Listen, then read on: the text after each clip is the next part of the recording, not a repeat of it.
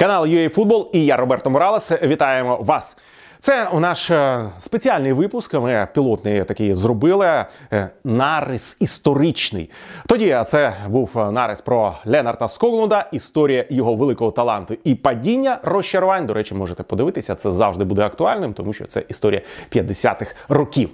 Е, Цього разу ближче до України, на навіть не ближче, а прямо до неї. Отже, е, цього разу згадуємо подія не така вже стара. Чемпіонат України 2001-2002. Дуже драматичний для двох команд на фініші. Це харківський металіст, запорізький металург. І те, як металіст тоді не потрапив до Єврокубків. До речі, історія мала своє продовження, саме, е, скажімо так, антагоністичних відносин між цими клубами. Отже, що було в тому сезоні? Е, Взагалі, сезон, який нічого не обіцяв хорошого запорізькому металургу. Наприкінці минулого сезону пішов у відставку Мирон Маркевич, який намагався там реформувати склад. Володимир Атаматюк завершив чемпіонат, почав новий, але теж його прибрали. Не було результатів прийшов Олег Таран. Ну, зі своїм помічником Сергієм Башкіровим. Е, вони мали ну дуже обмежений резерв кадровий. Насправді дуже все важко було. Команда грала. Ну, якщо по-хорошому так брати, там футболістів 13, е, особливо в другому колі. Витягували результати. На вістрі був 18-річний е, Іраклій Модебадзе, який виглядав худеньким ну, серед дорослих. Тягнув е, дуже багато Андрій Глущенко, до речі, недооцінений воротар, воротар, у якого не так багато було воротарської школи, але е, було дуже багато інших якостей. І е, ця команда ну не виглядала вона екстра крутою. В тому ж захисті, ну хто там, Юрій Беньо. А далі ті, хто є, ніхто ні з чого не обирав. Що трапляється в підсумку? Потрібні перемоги або. А, набір очок в останньому турі командам, щоб пробитися до Єврокубків. Запорізький металург грає в Донецьку проти металурга Донецького. Е, команда Семена Альтмана була дуже тоді добре вкомплектована. Ну набагато солідніше. Це зовсім інший рівень. І е, металург Донецький переважає на своєму полі повністю. В першому таймі два пенальті абсолютно заслужені у господарів, і два пенальті від Сергія Закарлюки і Сергія Шищенка. Два вони там поспіль по часу йшли від неперебивання, а саме два пенальті. Відбиває Андрій Глущенко. Героїчний поєдинок для нього. В другому таймі Сергій Закарлюка забиває. Відігрується Андрій Демченко. Матч закінчується 1-1. І цей рахунок як всі вважали, не влаштовує абсолютно запоріжців, тому що е, в паралельному матчі. Це був завершальний 26-й тур. Так, тоді 14 команд було в головному дивізіоні, ще не прем'єр-ліга. Е, в паралельному матчі Арсенал і Металіст Харків зіграли 1-1.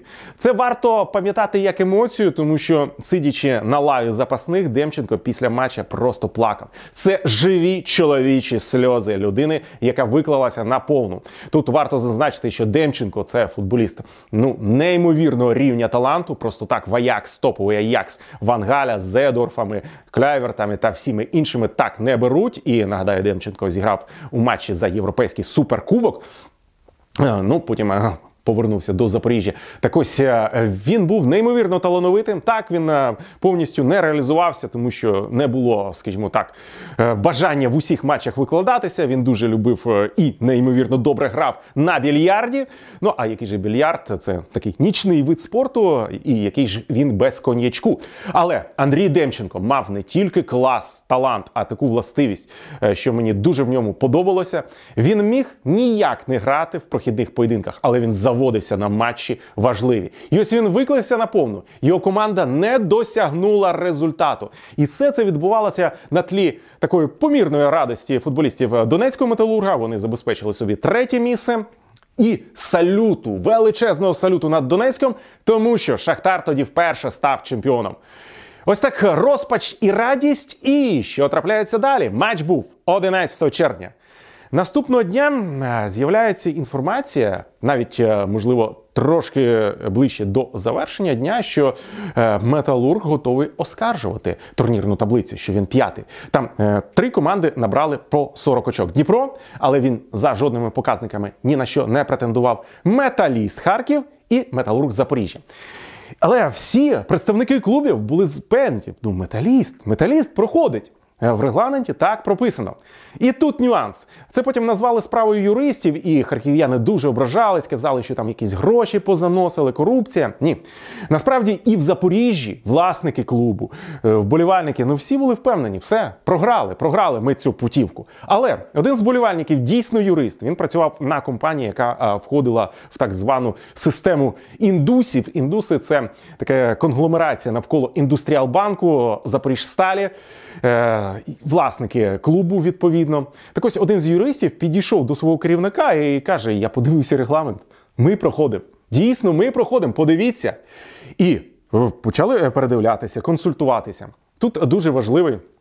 Такий момент Е, в юриспруденції ви пам'ятаєте, що треба е, завжди чітко все розписувати. Ну, е, знаменитий такий десь казковий приклад, що стратити не можна відпустити. Де поставиш кому, настільки змінюється зміст. І ось проблема а, цього регламенту була в чому? Всі, коли домовлялися, представники клубів стосовно регламенту, вони всі говорили російською.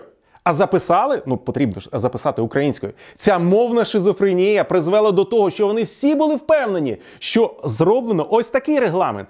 А коли вчиталися, то зовсім інший регламент переписали і не так вийшло. Запорізький металург після засідання виконкому ФФУ 16 червня отримав путівку до Кубку УЄФА. Це було щось неймовірне. Ви розумієте, наскільки були злими представники металіста, їхні вболівальники.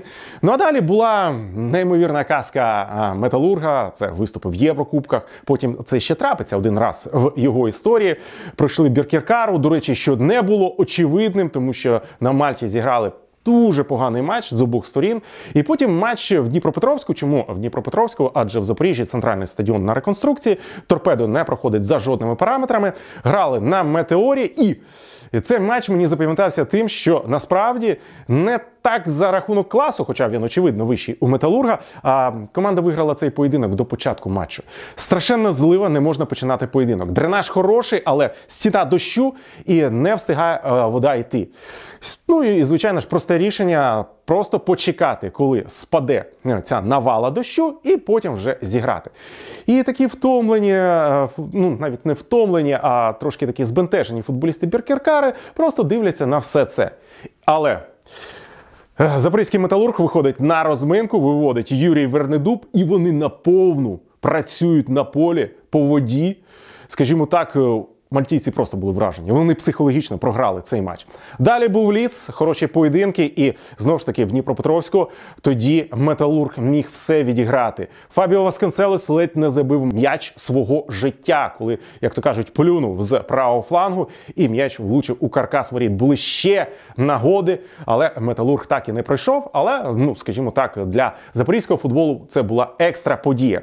Ну і підбиваючи підсумок цього всього, скажу, що наступний сезон 2002-2003 був дуже невдалим і для металіста, і для запорізького металурга. І ось металіст посідає останнє місце. Він вилітає.